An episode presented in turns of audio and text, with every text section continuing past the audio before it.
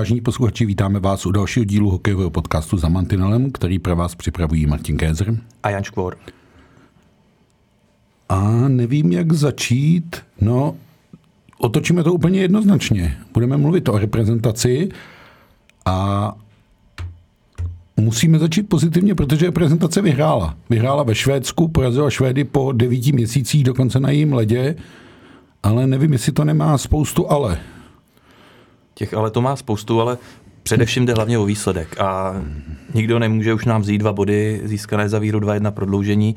Navíc dva body proti výběru, který byl silný, hmm. který byl opravdu mimořádně silný na eh, poměry letošního Rocky Tour, který Švédové sestavili spousta hráčů, kteří zažili už úspěchy ze švédskou reprezentací v posledních letech, ať už tituly mistrů světa.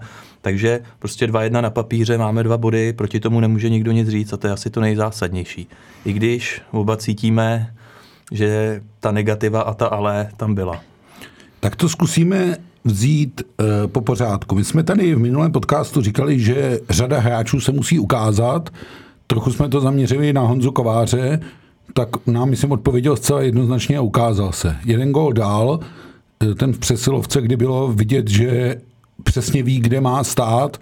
Samozřejmě, že to bylo štěstí, že se ten pokud razil rovnou k němu, ale přesně v těch místech ten pátý útočník na té přesilovce má stát a tohle Honza umí. To máš vždycky štěstí, když stojíš před bránou, vždycky musíš mít trošku nějaký štěstí, aby se ti to odrazilo přesně k tobě na hokejku, ale to je přesně ta Kovářova zkušenost, že ví, kam se postaví, kde zhruba by se ten puk pak mohl objevit po zásahu golmana.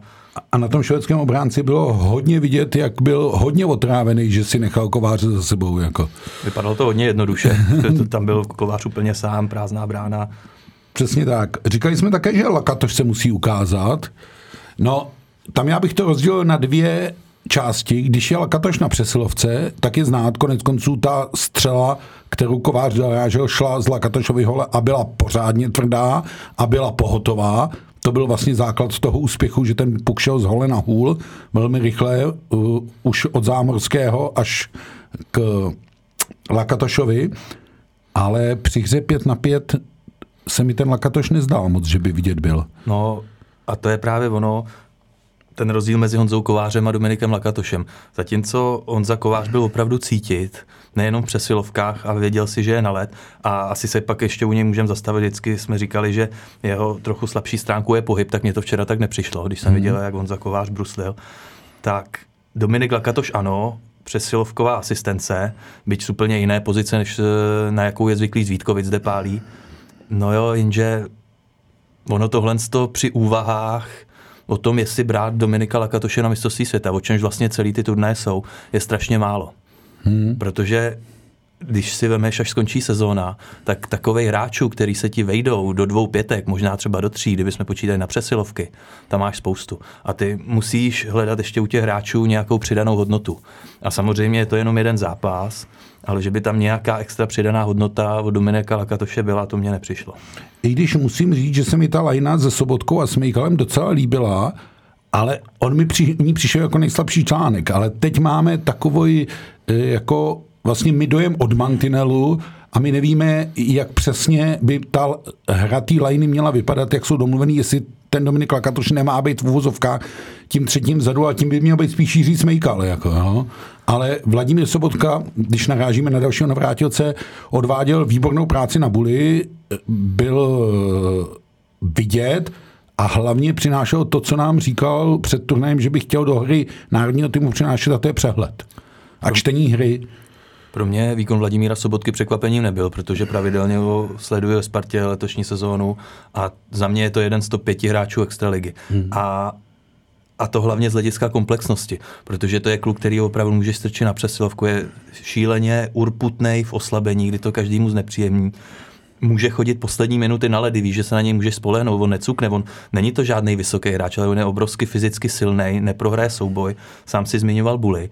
Takže já z Vladimíra Sobotky mám opravdu pocit, že reálně o to mistrovství světa hraje po tom, co ukázal.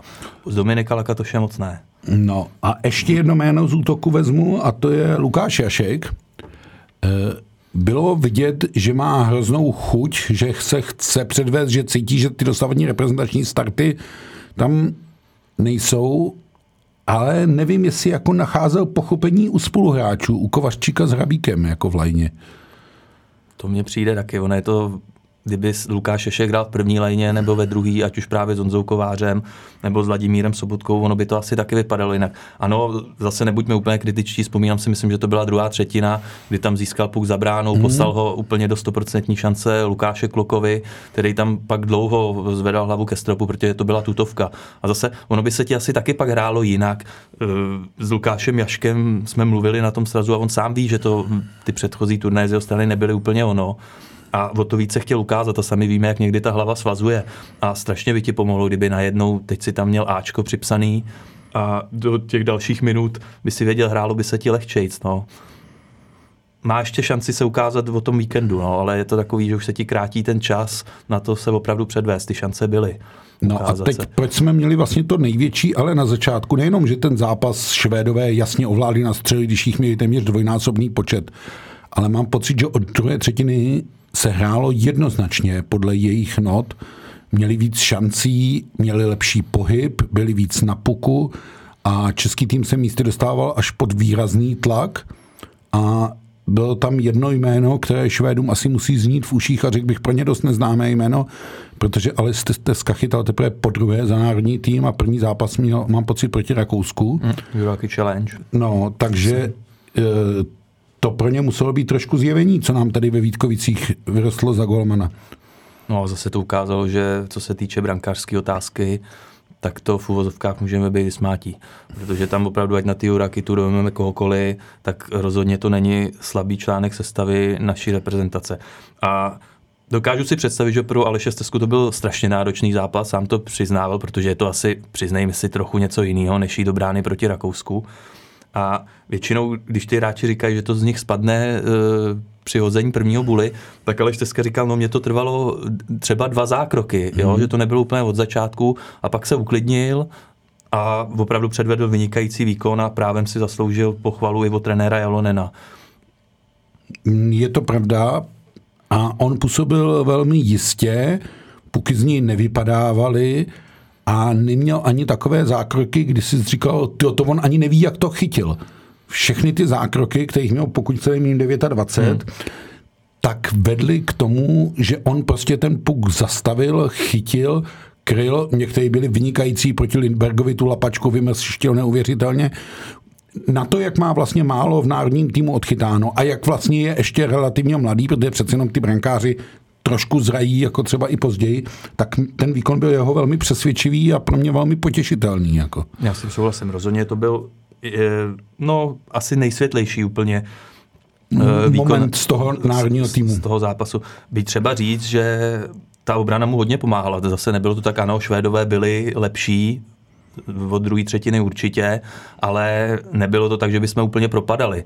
Jo, ty hráči dodržovali systém, podle mě plnili to, co po nich Jalonen chtěl a eh, Steskovi to pomáhalo. Já trošku si myslím, že na té naší hře se projevilo i nezvykle široký kluziště v tom Malmé, kde přeci jenom 30 metrů na šířku. No a známe ten systém uh, Jalonena, kdy se má hrát pospolu, všichni útočíme, všichni bráníme, no a tady přeci jenom na takhle širokém ledě ti tam vzniká víc těch prostorů, těž, hůř se to ucpává, Jo, takže i tohle to mohlo hrát nějakou roli, že jsme byli po většinu zápasů méně aktivnější než Švédové.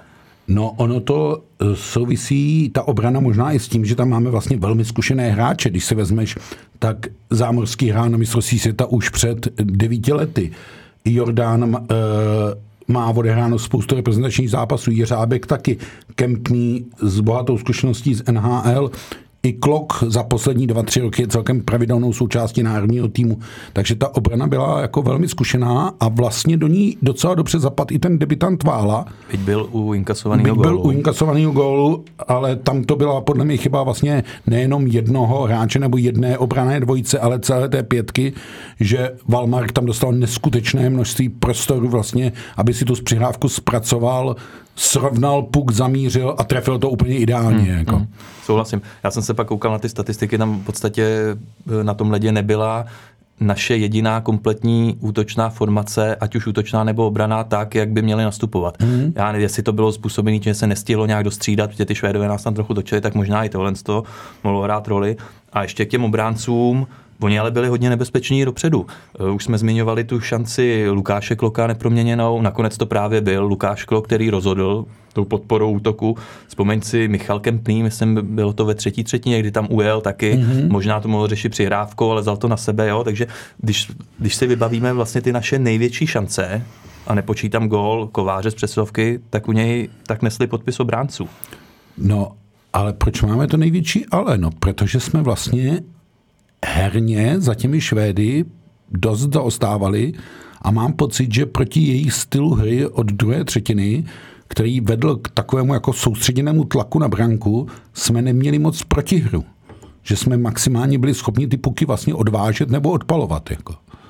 No, já jsem se přemýšlel jsem o tom včera a říkal jsem si, bylo by ale nějak dobrý tu hru otevřít a snad se, snažit se s těma Švédama hrát hokej.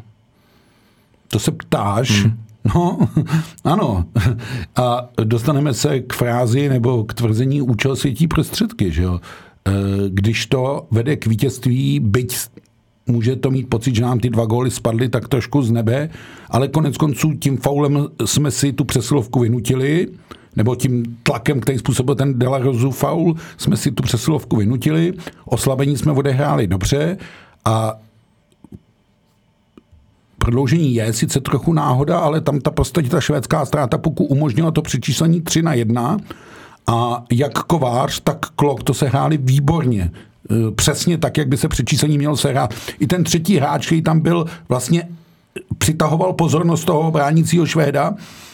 No já když začínal prodloužení, tak jsem si musel říkat, jestli Kari Alone neudělal chybu, že tam neposlal sobotku na to vazování. Protože e, z centru mi přišel na buly nejlepší a sami víme, jak je důležitý vyhrát e, v prodloužení buly, kdy pak ten puk můžeš držet na těch holí klidně minutu, minutu a půl, hmm. připravit si tu pozici, utahat soupeře, tak Nakonec jsme ho prohráli, Švédové po docela katastrofální chybě ten puk ztratili a umožnili nám ten break. No a ještě k té hře, jako Kariho Jalonena už známe za tu dobu, za ten víc než rok, co působí na střídačce českého týmu. No, už... to není víc než rok, ono to je do březnu bude rok. Nebo teď už to bude rok, ano. Ale těch turnajů vlastně už má v tuhle chvíli odtrénováno několik jo. a ten rukopis Kario Jalonen začíná být zřejmý a souvisí to i s tím výběrem hráčů, jak jsme tady o tom mluvili. Přesně a já si taky sám si dovedu představit, že bychom mohli hrát atraktivnější hokej, ofenzivnější. No jo, jenže jestli by to opravdu k něčemu vedlo a Vzpomeňme si třeba na mistrovství světa, kde tam určitě musela být eh, radost někdy koukat na to, co tam na ledě ty kluci vytvářeli. Jenže to byly individuality, jako je Pastrňák, Krejčí a těch za stolik nemáme. Červenka. Hmm. hmm. A prostě tady opravdu ten systém je nadřazený všemu ostatnímu, podle mě. A Jalonen si vybírá hráče, kteří se tomu systému podřídí. Je zajímavý, říkal to Honza Kovář i Vladimír Sobotka, kteří o shodou okolností oba hrají poprvé od olympiády a poprvé tedy pod Jalonenem, že přece jenom ty systémové věci jsou trochu jinačí, trochu odlišné. To znamená, že i tihleti vlastně starý mazáci přistupují na to, budu to hrát podle toho systému a co jiného tě mám přesvědčit o systému než vítězství. Byť je třeba trochu šťastný a byť je vychytaný golmanem, ale když se zase podíváme zpátky, český hokej vždycky potřeboval k úspěchu výkon golmana.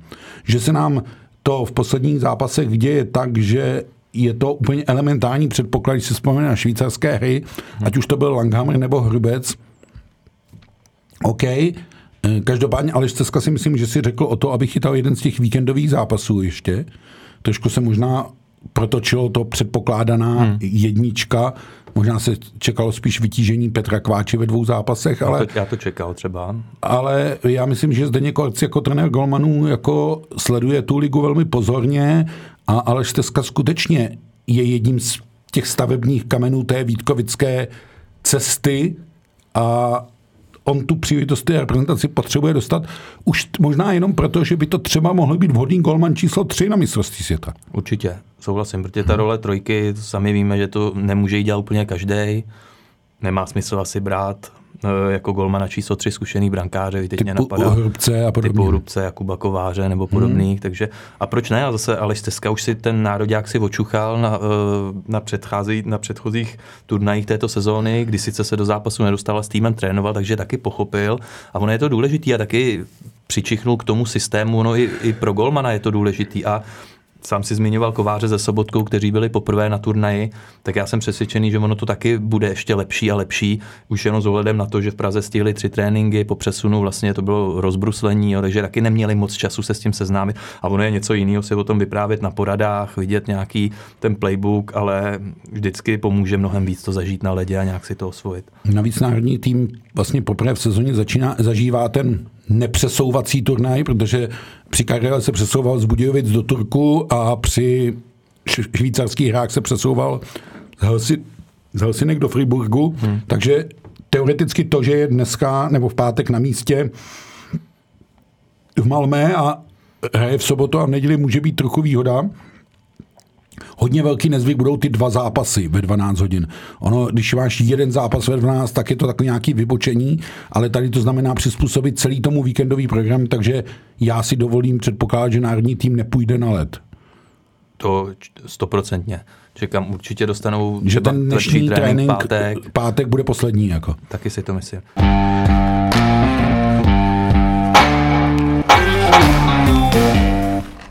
Já ještě bych možná zmínil jednu věc. Já jsem teda zklamaný z diváků a to v podstatě napříč celou Eurohockey Tour. Hmm. Veme si, jak nechodili už ve Švýcarsku, jak se nechodilo na prosinci. Včera to vypadalo tristně o televizi, když jsme viděli 12 tisícová hala, spousta prázdných míst a oficiální návštěva chce přes 5 tisíc. Hmm. A zrovna bych čekal samozřejmě tradičně ve Švédsku se hraje ve Stockholmu, tak když se to hodí do Malmé. Kde ten eh, národní tým ani švédský dlouho nebyl. Jako. Jasně, jako. navíc eh, to Malmé je u dna tabulky, švédský nejvyšší soutěž, jak bys čekal, že třeba aspoň ta reprezentace bude nějaký oživení. No v podstatě jsem si říkal, že ta Eurohockey Tour a čím to je daný, že táhne v podstatě u nás jenom. Že ať to dáš kamkoliv, tak je vyprodáno. No, eh, odpověď je asi jednoduchá. Já myslím, že z těch čtyř zemí nejvíce s tím nároďákem a teď myslím národním týmem té země, žije opravdu v Česku. Daleko víc. Máme tu zkušenost jak ze Švédska, tak z Finska, tak konec konců ze Švýcarska. Nejvíc se ty fanoušci stotožňují s tím národním týmem v Česku. Je to veliký příslip pro divácký zájem o mistrovství světa 2024, který bude v Praze a Ostravě. A je to vlastně dobrá zpráva pro české hry, jejíž dějiště není ještě určeno a bude hmm. se trošku asi vycházet z předpokladů, které budou vyplývat z playoff, ale které uh, budou letos generálkou na mistrovství světa a je tam naděje, ne příslip, že se jich zúčastní někteří hráči NHL. Ale klobouk dolů před těma lidma, protože, a neberu teďka, že uplynulá sezóna se povedla, že se podařila konečně medaile, ať už seniorskýmu výběru, letos 20, holky taky, ale potom, potom, po těch x letech strádání, tak ty lidi chodili furt, i když se nedařilo. Já si nedovedu představit, že by byli Švédové nebo Finové v takové krizi hmm. a chodili na ně vyprodaný zimáky. Jako opravdu klobouk dolů před těma lidma, klobouk dolů i asi před lidma, co se o ten národák starají, dokážou ho nějak těm lidem předat. Jak, jako opravdu, ano, nezapomínejme na Rusy, tam ten hokej taky táhnul, když ještě eh, mohli hrát Eurohockey Tour, ale to nic nemění na tom, že opravdu super ten divácký zájem, který panuje v Česku. No, když bychom to měli schrnout, co můžeme očekávat od národního týmu o víkendu, no tak fajn by byly další bodíky, každý bod asi cený. E, naši vlastně příští soupeři zahráli pořádnou divočinu. V Curychu hráli Švýcaři s Finama, vyhráli e, nakonec Finové 6-5 po nájezdech. Prohrávali 2-5. A to prohrávali 2-5. E, takže to bude asi velmi zajímavý. Myslím si, že Švýcaři možná maličko doplatili na to, že mají hodně mladý tým, že vlastně ty uh, předzvěsti, kdo vezme na švédské hry mladý tým, tak naplnil nakonec švýcarský trenér Fischer. Já jsem s shodou okolností uh, počítal, my máme nejstarší průměrem tým na letošní Eurohockey Tour.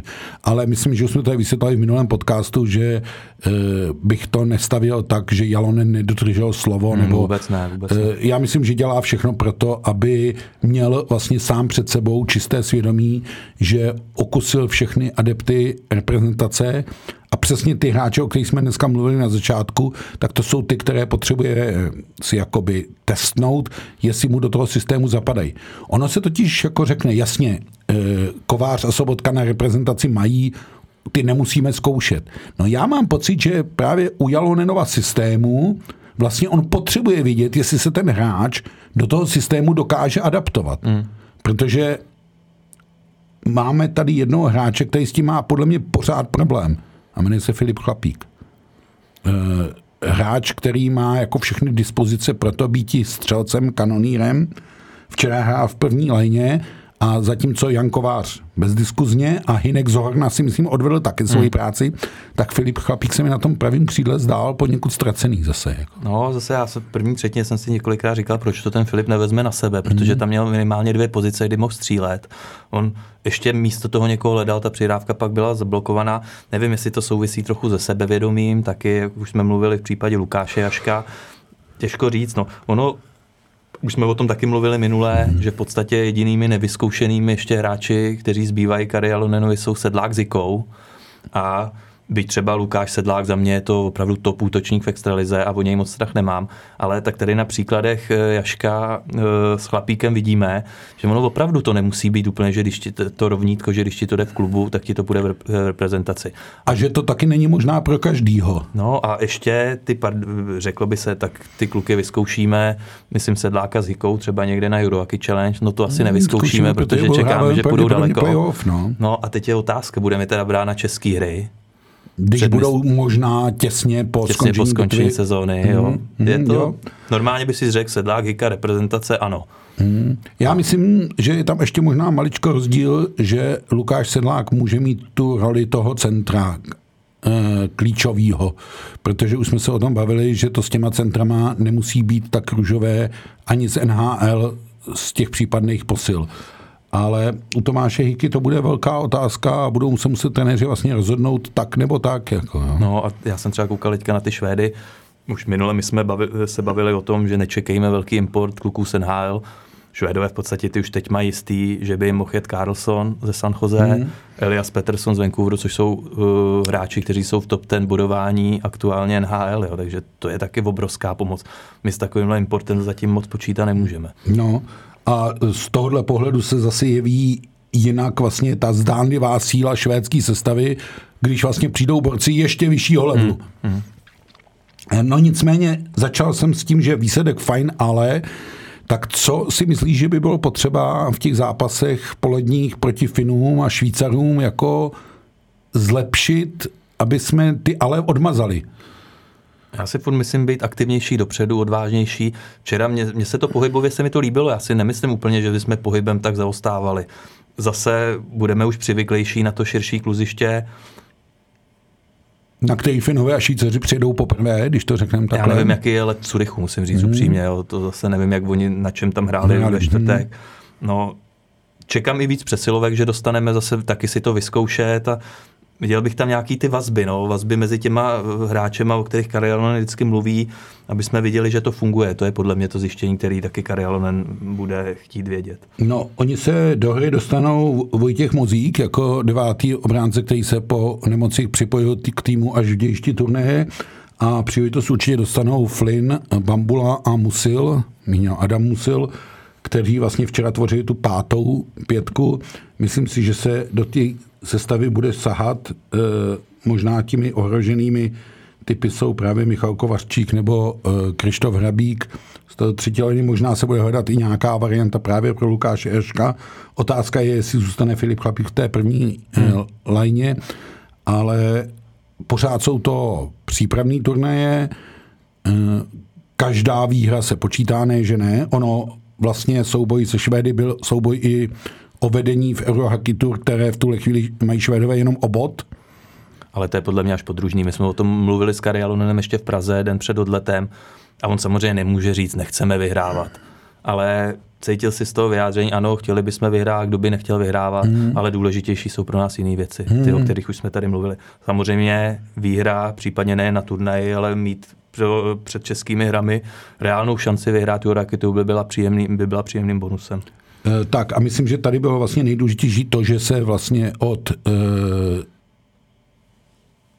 konce minulé sezóny táhla ta série porážek ze Švedama. Právě jsme ze Švedy na mistrovství světa, pak jsme prohráli poměrně jasně na Kariale a řekl bych zcela jasně na švýcarský hrách. Hmm. A ty výsledky 3-5, 1-4 a 0-4 nevypadaly úplně dobře, hmm. takže ten výsledek 2-1 vítězství na ledě soupeře v prodloužení vlastně vypadá dobře, takže když upřednostníme ten výsledek, tak ty ale odmažem. No. Hmm.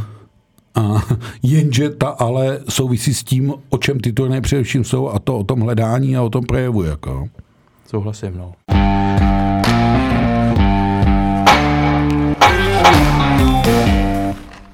A když řešíme národní tým, tak asi nemůžeme pominout jednu věc, kdy šéf svazu Alois Adamčík, řekl bych přesně v tak v duchu, jak ho 30 let znám, že eh, co na srdci, to na jazyku, respektive co na jazyku, to venku, tak když byl na oslavě 100 eh, let pardubického hokeje, nebo na jedné z části těch oslav, tak on sám říkal, tak mě napadlo říct, že ten dres je hezký.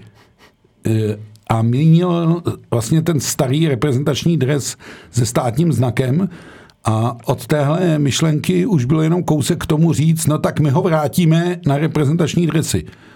A pak mi sám říkal, já jsem netušil, jakou to spustí lavinu. No, to je nedomyšlená záležitost, no to samozřejmě, že to spustilo lavinu, protože upřímně řečeno, vzpomeňme si na veliký rozpaky fanoušků, když se v létě 2018 zavedl tenhle dres, eh, kdy to logo se přirovnávalo ke všemu jinému, jen ne k českému lovu, byť designéři zdůvodňovali spoustu věcí, záhyb Štvanického ostrova a takový, až jsem si někdy říkal, že je to jenom účelově vykládaný.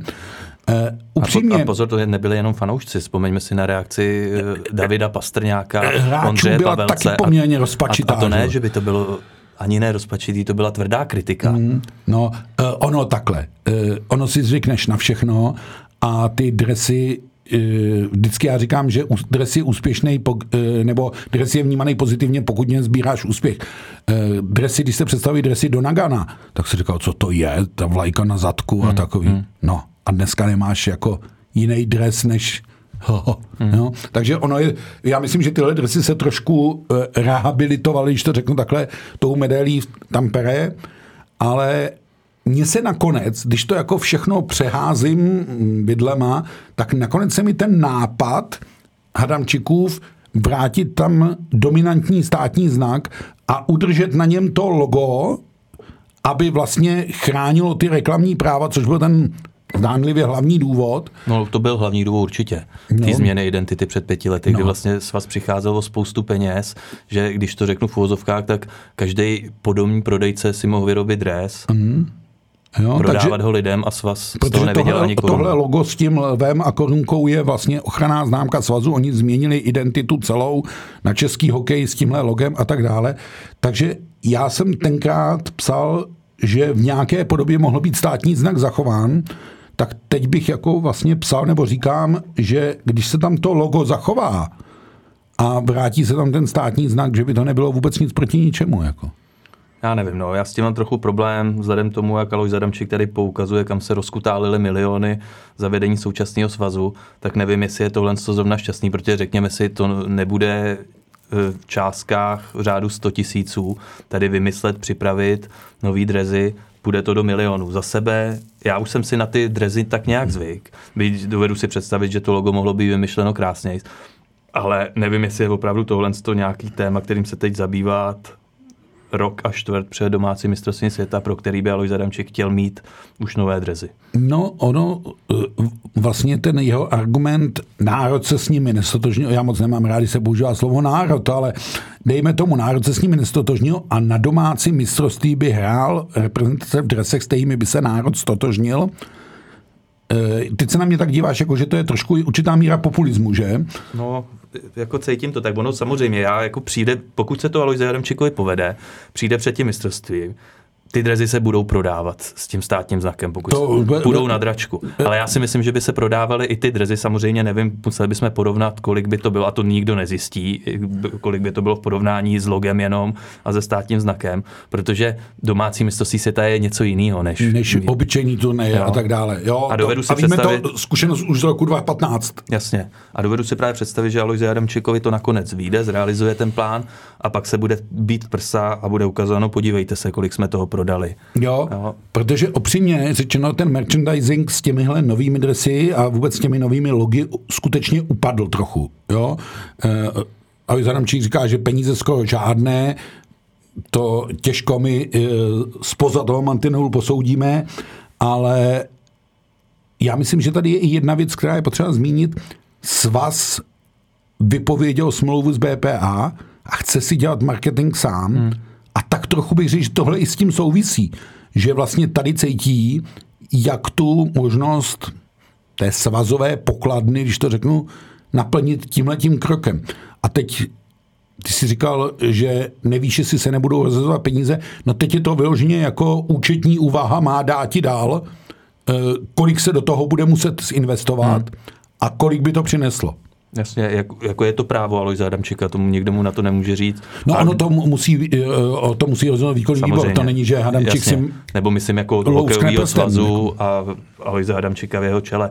Samozřejmě je je to jeho právo a jestli je přesvědčený, že je to schopen udělat líp než BPA Sport Marketing, líp si zobchodovat všechny a vydělat si z toho víc peněz, je to jeho právo a uvidíme až v budoucnosti, jestli jako opravdu se to povede. No. Tak svým způsobem s tebou souhlasím, že je to riskantní ekonomický krok. Na druhou stranu si říkám, kdy, když ne teď, směrem k domácímu mistrovství. Kdyby se hrálo mistrovství světa 2024 v Norsku, tak řeknu, proč to děláme. No? Já, já to chápu, opravdu tomu rozumím, akorát jsem opravdu zvědavý na ten výsledný produkt. Protože zase nepředstavujme si to tak, že tam bude jenom ten státní znak asi. Protože to bychom se vrátili vlastně tam, z čeho se před pěti lety utíkalo.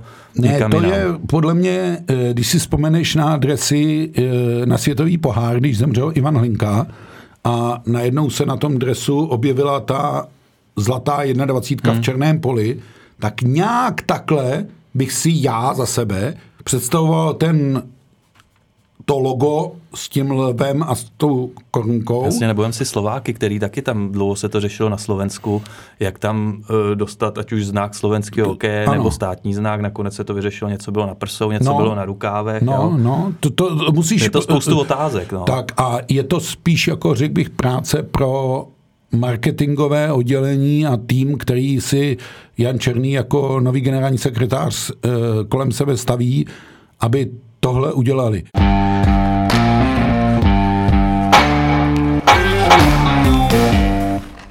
No ale ono není moc času jako na to zase, jako mistrovství za roka čtvrtu nás asi může někdo říct, že to je času. Jenže veme si už třeba, když jsme tady bavili se o Rusech, a v souvislosti bu- budou moc startovat na mistrovství světa 24 v Praze a Ostravě. A nechme stranou, jestli by se vůbec hrálo, jaká by byla reakce. Tam se musí rozhodnout už letos květnu na kongresu, který proběhne během mistrovství světa. Tam už se musí říct, jestli ty Rusy vezmeme a Bělorusy zpátky nebo nevezmeme. No, já, když jsem dneska ráno čet uh, hlavní spravodajský weby z titulky Ruské kleště u Bachmutu se svírají, tak nějak si to neumím moc To já taky představit. ne, to já jako Jo. za sebe musím říct taky ne, ale jo, jenom to rozhodnutí, to není tak, budeme čekat ještě, jestli ta válka neskončí za rok. Ne, a pokud to by je- skončila, to je prostě úplně jasný, Květen no. je deadline, v No, květnu se a, mu, a to jsou tři měsíce a a ta válka do té doby neskončí. Jako, jo. Ne, a e, řekl bych, že naopak jako to napětí eskaluje, protože myslím, že ta snaha Rusů a obsadit aspoň tu Luhanskou a Doně- Doněckou oblast je zjevná a hlavně nevím, jestli je jako tam zastavitelná, nebo e, spíše to snaha donutit Ukrajince k nějakým ústupkům a pak s nimi uzavřít zdánlivou mírovou dohodu. A to už se asi zdalujeme trochu To jsme od od, mantinelu. to jsme od mantinelu hodně daleko, viď? No. Hmm. E, jenže bohužel e, musím říct, že ta poměrně zvláštní prohlášení Lika Tardifa, že nesmíme hledět na morálku a potřebujeme Rusko zpátky, ta se mi moc nelíbila. Jsem docela rád, že se i Alois Hadamčík vůči tomu poměrně jasně vymezil tím stylem, že dokud Rusko válčí, tak ho hokej zpátky nepotřebuje. Tím Nebo souhlasím. nemůže potřebovat, když to řeknu takhle. Jo, a známe Aloisa Adamčika, jak on měl rád zápasy s Ruskem. No, že vždycky to byly nejenom pro něj ty top zápasy historicky, ale prostě Jasně, ale taky- taky... je souvisí to i s tou snahou olympijského výboru, takovou prazvláštní. Eh, jestli máme vlastně přijmout nějaký hodnoty civilizovaného světa, tak v tuhle chvíli Rusko sportovat nemůže. Neumím si totiž představit. To je ten základní problém. Neumím si totiž představit zápas Rusko-Česko s fanoušky a tak dále a tak dále. Hmm. To by podle mě skončilo opravdu nějakým strašným malérem. No a to už je jako dovedený úplně do extrému. Já se totiž nedovedu ani představit, kdyby se řeklo, a ať už IA, kdyby řekla vrátíme Rusy na mistrovství, nebo eh, MOV řekl vrátíme Rusy na olympiádu. Jako, To skončí nějakým hrozným bojkotem no, a tak jasně, dále. následovala by podle mě reakce první od severských zemí, od pobaltských pobaltských. zemí, hmm. U nás taky, já jsem mluvil, když už jsme změnili Honzu Černýho, já jsem s ním mluvil a tento týden na meziřečí mi taky říkal, tohle to vůbec není otázka. Jako. No, To, no. to prostě neřeším No, absolutně. myslím, si, myslím si, že to taky nepřichází v úvahu. E, takže upřímně, to jsem přís- přes- přesvědčen, že budeme hrát v těch staronových dresech, hmm. než že budou hrát v Praze na mistrovství Starusové. A pokud by je tam někdo direktivně tlačil, tak se bojím, že to ohrožuje celý osud celého šampionátu.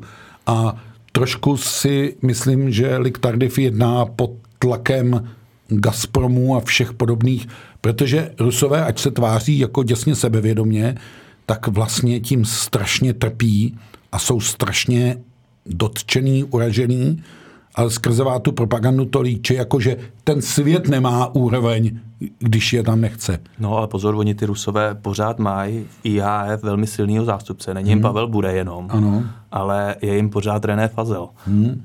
René Fazel, který už skončil v čele IHF a byl Ale je právě tam v roli čestného prezidenta. a velmi silně tam tahá za nitky, což hmm. mimo jiný teď vypadlo i z Lika Tardifa, eh, když byl v Helsinkách eh, se podívat, jak to tam finišují pomalu už přípravy na světový šampionát.